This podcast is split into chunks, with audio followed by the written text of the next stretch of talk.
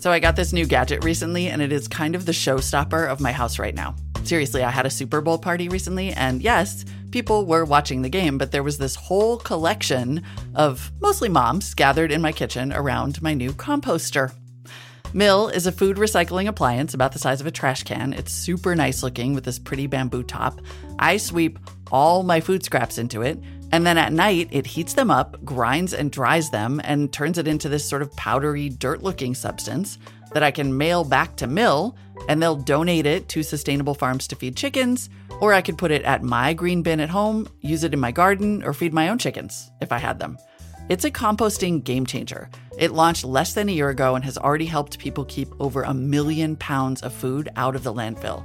And US food waste is a bigger greenhouse gas emitter than um, the airline industry. I get it. People don't want to keep stinky, moldy food scraps on the counter, and now you don't have to. Plus, you can impress your friends at parties. Mill.com slash pool to order yours.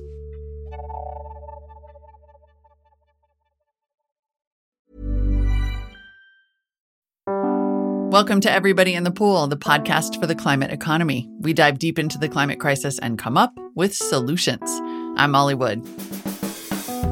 So last week we talked to Cody Finke of Brimstone about their cement replacement technology. This week we're going to keep talking about this kind of umbrella concept, a term called the built environment. This refers to basically everything in our human created world, and it's most common as a term in architecture and infrastructure specifically. For today's purposes, let's just talk about buildings. According to Project Drawdown, buildings are the fifth biggest emitter on the planet. The top categories, in case you're wondering, are electricity production, food, agriculture, and land use, industry, transportation, and then buildings. But I digress. All right, back to buildings. On the one hand, you have lots of cool innovations in building materials and energy efficient construction, and windows and insulation and clay drywall. On the other hand, you have builders and developers who have no idea how to find that stuff and measure its impact, even though their investors and customers might be asking for it. They certainly don't know how to quantify any of it to those investors or customers. And that's where today's startup comes in. I am Nicole Granath, co-founder and COO of Tangible. We are incredibly excited to dive a little bit more into Tangible itself, but my background in short is that I used to run sustainability for a flooring manufacturer and found my way to the space through that and realizing what a need there is for scalable software solutions. I'm Anneli Tostar, co-founder and CEO of Tangible, and Nicole and I met 11 and a half years ago, something like that, a long time ago now. Um, but my background is in the built world and climate space, broadly speaking. Um, worked for nonprofits, for profits, consulting firms, you name it. Um, but have really been focused on how do we change the way that cities are designed? How do we change the way that buildings are built? And how do we do that at scale? Tangible got its start actually as basically a spreadsheet that Anneli created, trying to become a database of more sustainable building materials, because honestly, that didn't and doesn't even exist. But things grew from there. I'm going to start by asking what the company does, and then we'll kind of back out from there to the size of the problem and how you came to it. Who wants to tell me what Tangible is working on? I'm going to volunteer my co-founder to uh, Nice. set the stage. yes, We're, we got to take advantage of being your first two-person podcast. to, to to pass the buck. I love Yeah, it. Well exactly. played. Absolutely. I'll take it. Uh, so it's hard to talk about tangible without talking about embodied carbon. So I'm going to briefly hit on the problem space. But embodied carbon is carbon associated, broadly speaking, with building materials in the built environment. And they're a huge problem. We'll talk more about that. But it's very hard right now for real estate owners and developers to wrap their arms around the problem and actually understand what to do. And so Tangible is a software platform focused on demystifying embodied carbon for real estate owners and developers and helping them to drive action to decarbonize their development portfolios over time. Nicole, I'll kick it back to you to tell me a little bit more about the. I, will confess here too that when I talked to Anneli was maybe only the second time I had heard the phrase built environment. So, Yeah. um, dig in a little bit for us about more about what that means in terms of the physical world and how you started to see that this was a issue that needed to be tackled. Yeah. So one of the oft quoted statistics in our space is that the built environment or buildings are responsible for 38% of all emissions globally. This is a massive chunk of what we as a society need to address. Embodied carbon is a big part of that problem that has not yet really been tackled in a scalable way. And so thinking about the context of how we as a world are going to actually decarbonize, it has to start with the structures that we are building, refurbishing, retrofitting, and ultimately asking ourselves the question of what type of world do we want to occupy and how do we build those aspirations into what actions we're taking now? So, a little bit more definition the built environment, the world around us. Buildings are a massive contributor. Yep. What does embodied carbon mean within that context? Yeah. So embodied carbon is the carbon emitted in the process of extracting the raw materials, transporting them to a manufacturing facility, actually producing the building materials, and then getting those to the job site and ultimately installing them. You can track it all the way through to the end of life over, you know, a 60 year building use period. But really, a lot of what the industry is focused on and talking about right now is upfront embodied carbon. And that's what I just described of extraction through installation. Right. And then Anneli, is that the part that tangible addresses? Like the the part where you are actually building a building is where you can you can intervene with your solution and and help to make this a lower carbon process. Exactly. And the goal there is to help you understand what your carbon is, how that compares to where you could be, what you could do differently, and how to move forward and make changes in the future. So, um, you know, where the industry is at right now is really trying to measure things.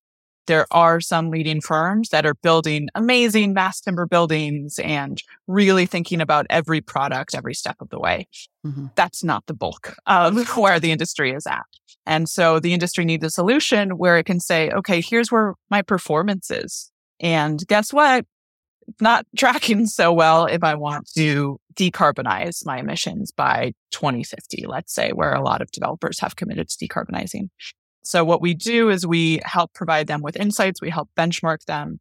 We help them understand what, what can be taken regardless of the phase of construction, importantly, because different actions can be taken at different stages. And then ultimately the goal there is that this becomes, you know, a reflex in the development process for the developer. It's not, you know, this huge undertaking that has to be reframed every single time and you know requires huge buy-in this is just part of their process Nicole told me this is still a relatively new phenomenon, this deep look into the carbon impact that is literally built into buildings. This concept has been known for a while, but it really wasn't until, call it 2018, 2019, that people started talking in earnest about embodied carbon. And the work that the Carbon Leadership Forum has done um, out of the University of Washington, and then other nonprofits that have partnered with them, including Building Transparency and a number of the different initiatives that, like the MEP 2040 or some of the, the contractors' commitments, people have been working to say, okay, we know we need to address this, but that's been one piece of it, of the awareness. The second piece has been actually now there are market forces behind this where investors are saying, hey, if you want to raise your next fund from us, you're going to need to give us an answer to what your embodied carbon footprint is. And then the third is that we're seeing increasing legislative pressure as well across North America. In Europe, it's already much further ahead, but really excitingly, California just said that embodied carbon reductions are going to be a required part of the Cal Green Building Code starting next July. Wow. So it's here, it's coming. People are starting to not just have that awareness and also that pressure, but are going to, to start to face this in a, a real, you know, building code related way as well. And so let's like keep digging into more specifics. We're really, you're talking about building materials, right? Like the point at which you're building it's like tangible solution is not about here's how to save energy once the thing is built. It's like here's the the stuff you put inside the walls and then here's the walls yeah. and then here's the floors you know to nicole's background. Well i was just going to say you know we we really roll off the puns. I was just going to say yes. Uh, and so you know the great thing about materials is that they're really tangible right? I had to what can i say the fun fact that we like to cite is, which is not so fun, is that the upfront construction associated, the carbon associated with the upfront construction of a building was equivalent to about 10 years or more of operating that building. Wow. So while the focus has been around operational carbon, which it needs to be, right? Because typically buildings are around for 40, 50, 60 years. From a climate perspective, we have to start addressing embodied carbon now because those emissions are happening right now, mm-hmm. right? They are not phased out throughout the course of the building's life cycle. They are happening right now at the point of manufacturing and production. So, you know, that's why this is so urgent. You know, we have to generate this sense of urgency so that we start to really rapidly transition the types of materials that we are using in our buildings. We're definitely right now most built out on the let's take a look at the specific materials because yep. that's where folks have the the most tangible impact. But our goal is to be fully across the life cycle of embodied carbon planning. And that starts with the planning. And then you get to, okay, we can take some of these massive leaps and maybe we build with hempcrete, or maybe we're looking at when Anneli first had the idea and created this fantastic Excel spreadsheet of sustainable materials there was some of the, you know, kelp based insulation or wall panels and the recycled glass tiles. And, and those are the innovative products that we are really excited about being able to close the gap for them to get to market and for some of the developers who are maybe curious about that to have down the line avenues to actually validate that they work at scale. And then the last category is where there's probably the most applicability right now, which is, hey, you have this insulation. Let's show you one that is 46% less carbon intensive, also available in your market, not much of a cost premium, and is going to be a really easy swap just asking your rep. So that's where in the flooring world, what the reason why I even there it made sense for me to be hired to build out the sustainability department is because we were getting asked by our customers hey, we want to choose the more sustainable option.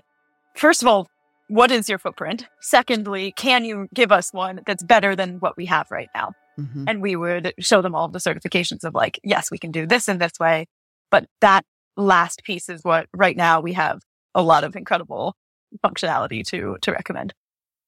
Amazing. Yeah, Anneli, go back to the spreadsheet, if you will. Like it blew my mind the first time we talked to know that it, you know, you just sort of think that there's like a Google for everything. Oh, I need a I need sustainable building materials. I will just yep. internet that. And you were like, turns out no, right? Yeah, not at all. Turns out no. I think what was what was remarkable to me was that if we think about the way that humans operate, we're very simple creatures. We would love mm-hmm. an answer that is black and white to everything. And folks who run sustainability programs are typically not black and white thinkers, right? They're very academically oriented, very in the detail and the data, which is really important because we want all of this to be backed up by data. And so the problem with that is that a lot of times it's hard to know is this good or bad? Is this product sustainable mm-hmm. or is it not? Am I on track or am I not? And, you know, sometimes those judgment calls are a little bit arbitrary, but we need a solution for the industry that is going to drive action and get us to move in a directionally correct way, right? Rather than sort of splitting hairs over is this 4.3 or 4.4 kilos of CO2, right?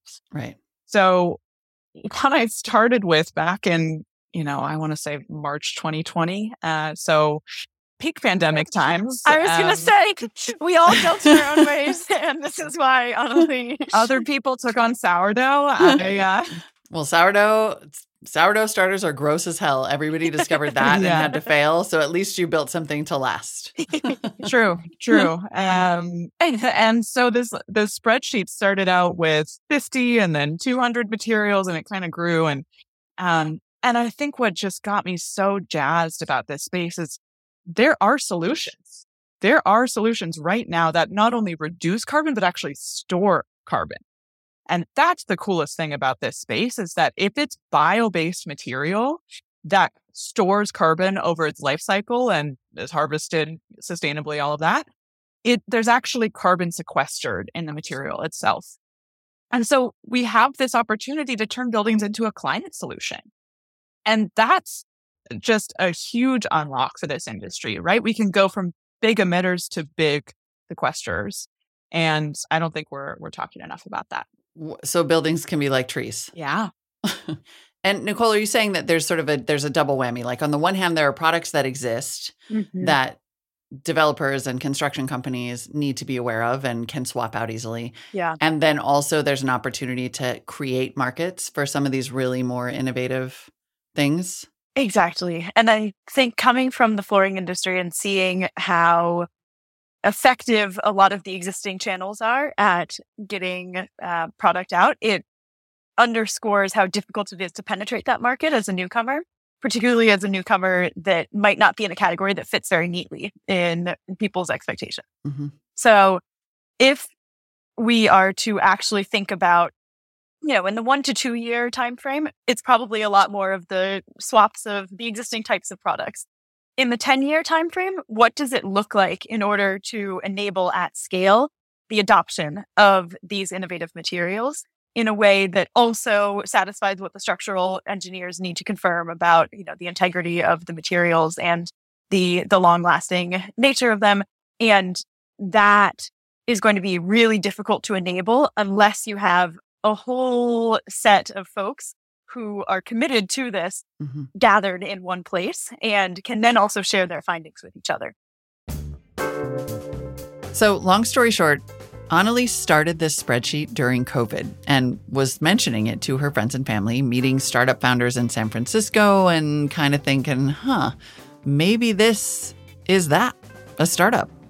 And then she reconnected with Nicole, thinking they could combine their skills Anneli's knowledge of real estate and built environment, and Nicole's expertise in materials. And the two of them just, Bob's your uncle, became co founders.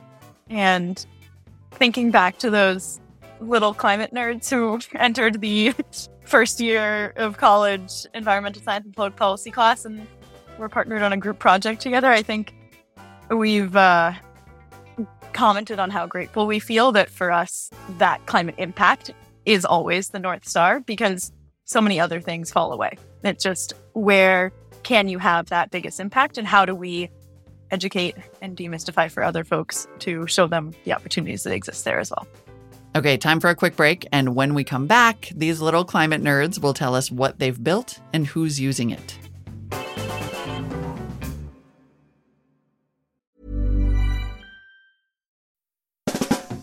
I've been composting for a long time, but I will admit it is not that fun. The countertop bin takes up space, it stinks, it gets moldy, fruit flies come. But once I got the Mill home food recycler, I actually called them to ask if I could do an ad for it. The mill takes all my food scraps and dries them up into grounds that can go in my garden or get mailed back to become chicken feed. And now I am telling all my reluctant composter friends it is time to get in the pool. I hope you will try the mill in your home. Check it out at mill.com slash pool.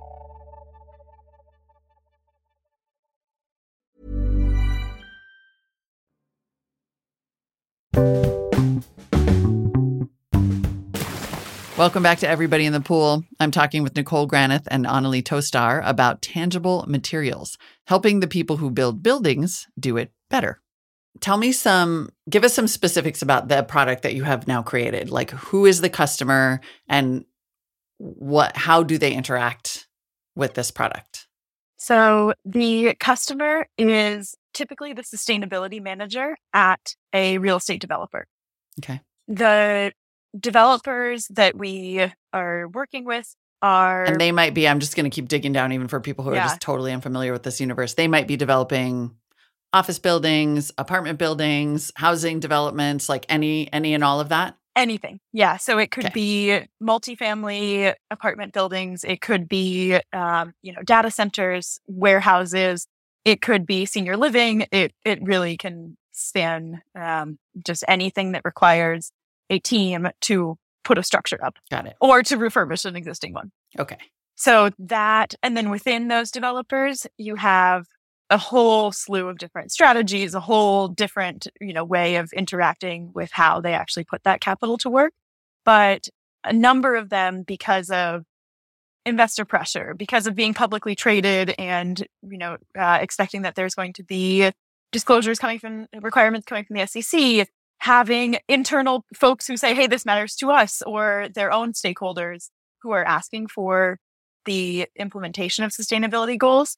If you are a developer, embodied carbon tends to be your number one impact.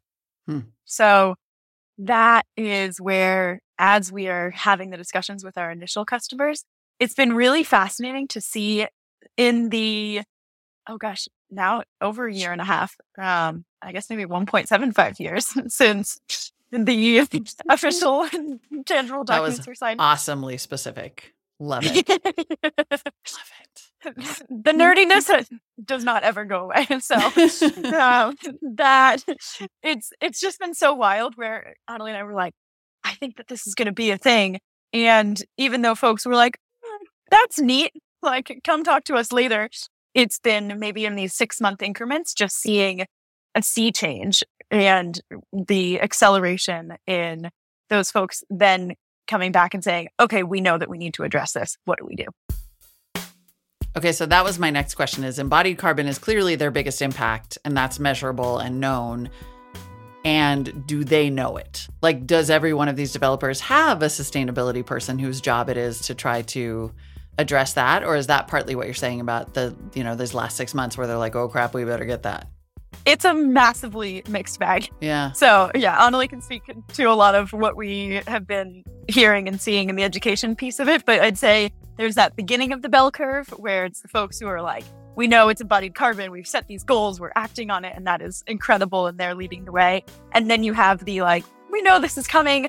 How do we measure and take a look at this? And then you have the the crew that really are like, can you give us the 101 on what this is and, and then immediately what the action steps we need to take are. Yeah, Anneli, how are you designing for those different buckets? Like, you know, I assume that they're the customer now is the person who already knows, but there's going to be a big education piece as this market grows and frankly as you help pull this market toward you. Yeah, absolutely.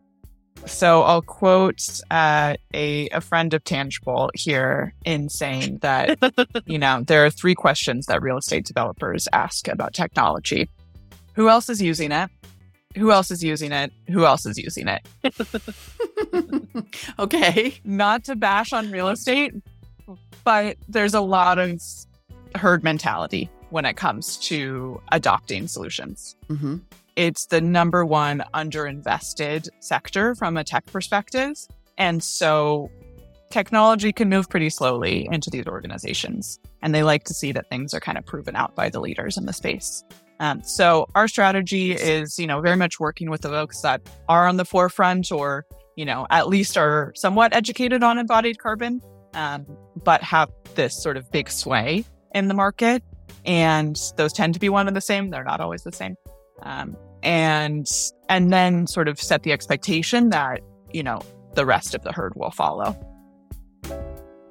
And then the product itself it is the very very fancy version of the spreadsheet. Like how does that it's a subscription service, you know, describe sort of what they're I would say it does a lot more than the initial spreadsheet did.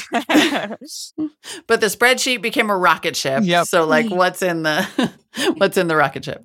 totally. So all powered by materials data. Mhm. You know, powered by data uh, is the is the important thing here, and um, you know we have close to hundred product categories at this point. I think uh, over seventy at least. I know, um, and so really trying to cover the vast majority of the building, um, and so accounting for impacts um, across you know steel versus carpet, right?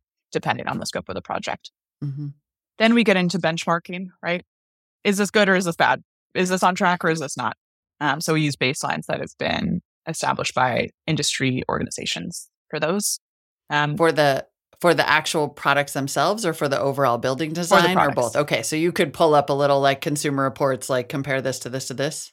Exactly. Yeah. Okay. And so then we have, you know, functionality at the project level. So helping you measure a specific building and say, you know, what's the total carbon? How does this track? What's your intensity? Those types of things.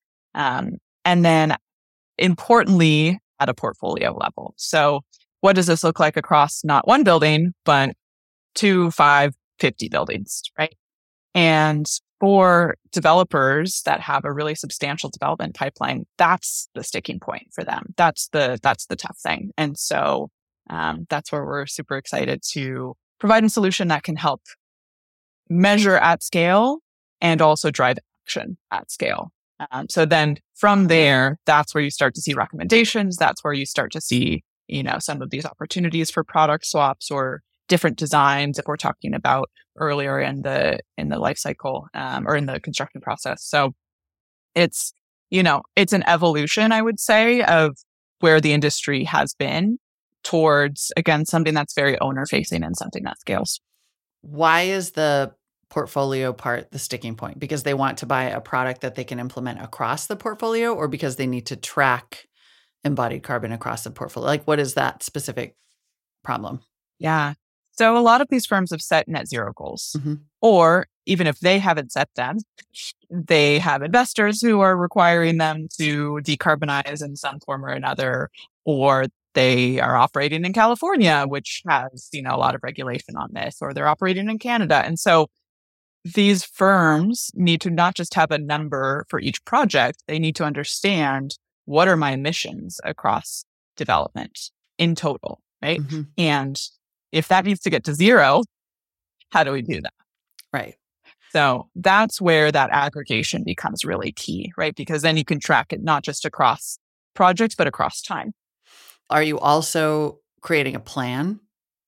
Is it, you know, like, is it a, a roadmap, a resource, and a compliance tool, mm. or some combination of all of those? Yeah. So what we are hearing from customers is they want it all. And yep. I'm sure I I'm sure they do. Yes. yes. You're like type type type. Great. Yeah, exactly. Yeah. yeah. Well, and it's it it it is really fun and um, we are incredibly grateful that we talked at the beginning about how a lot of operational carbon, the carbon emitted to operate the building, has that space in the last 10 years did a lot of education in this market. And so now we feel like we get to be the lucky ones riding the coattails of that of folks are like, okay, we've seen this rodeo before. Like we know that you're going to educate us on this and then we're going to have to measure and then eventually we have to take action.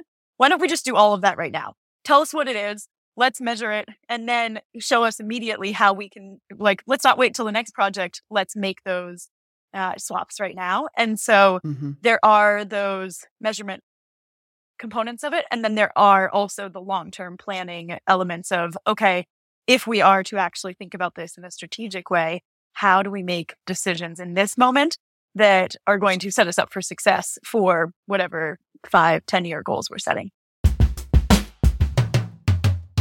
Okay, so as you can hear, and as has been the theme this whole episode, a lot of this is new. It's all about growing awareness. It's about being there when the market comes to you.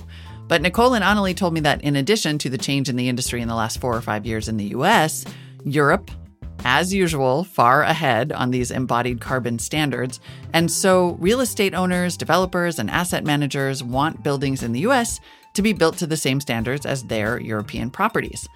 And apparently, Canada is really moving on this.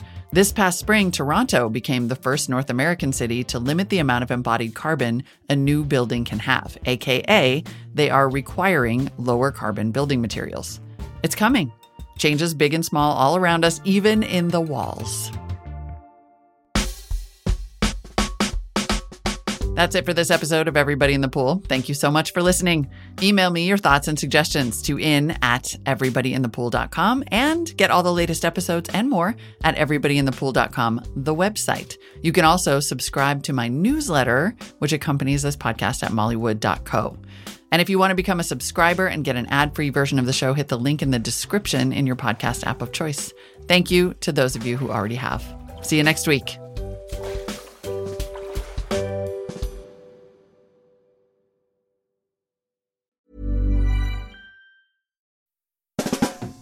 I've been composting for a long time, but I will admit it is not that fun.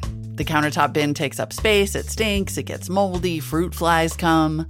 But once I got the Mill home food recycler, I actually called them to ask if I could do an ad for it. The mill takes all my food scraps and dries them up into grounds that can go in my garden or get mailed back to become chicken feed. And now I am telling all my reluctant composter friends it is time to get in the pool. I hope you will try the mill in your home. Check it out at mill.com slash pool.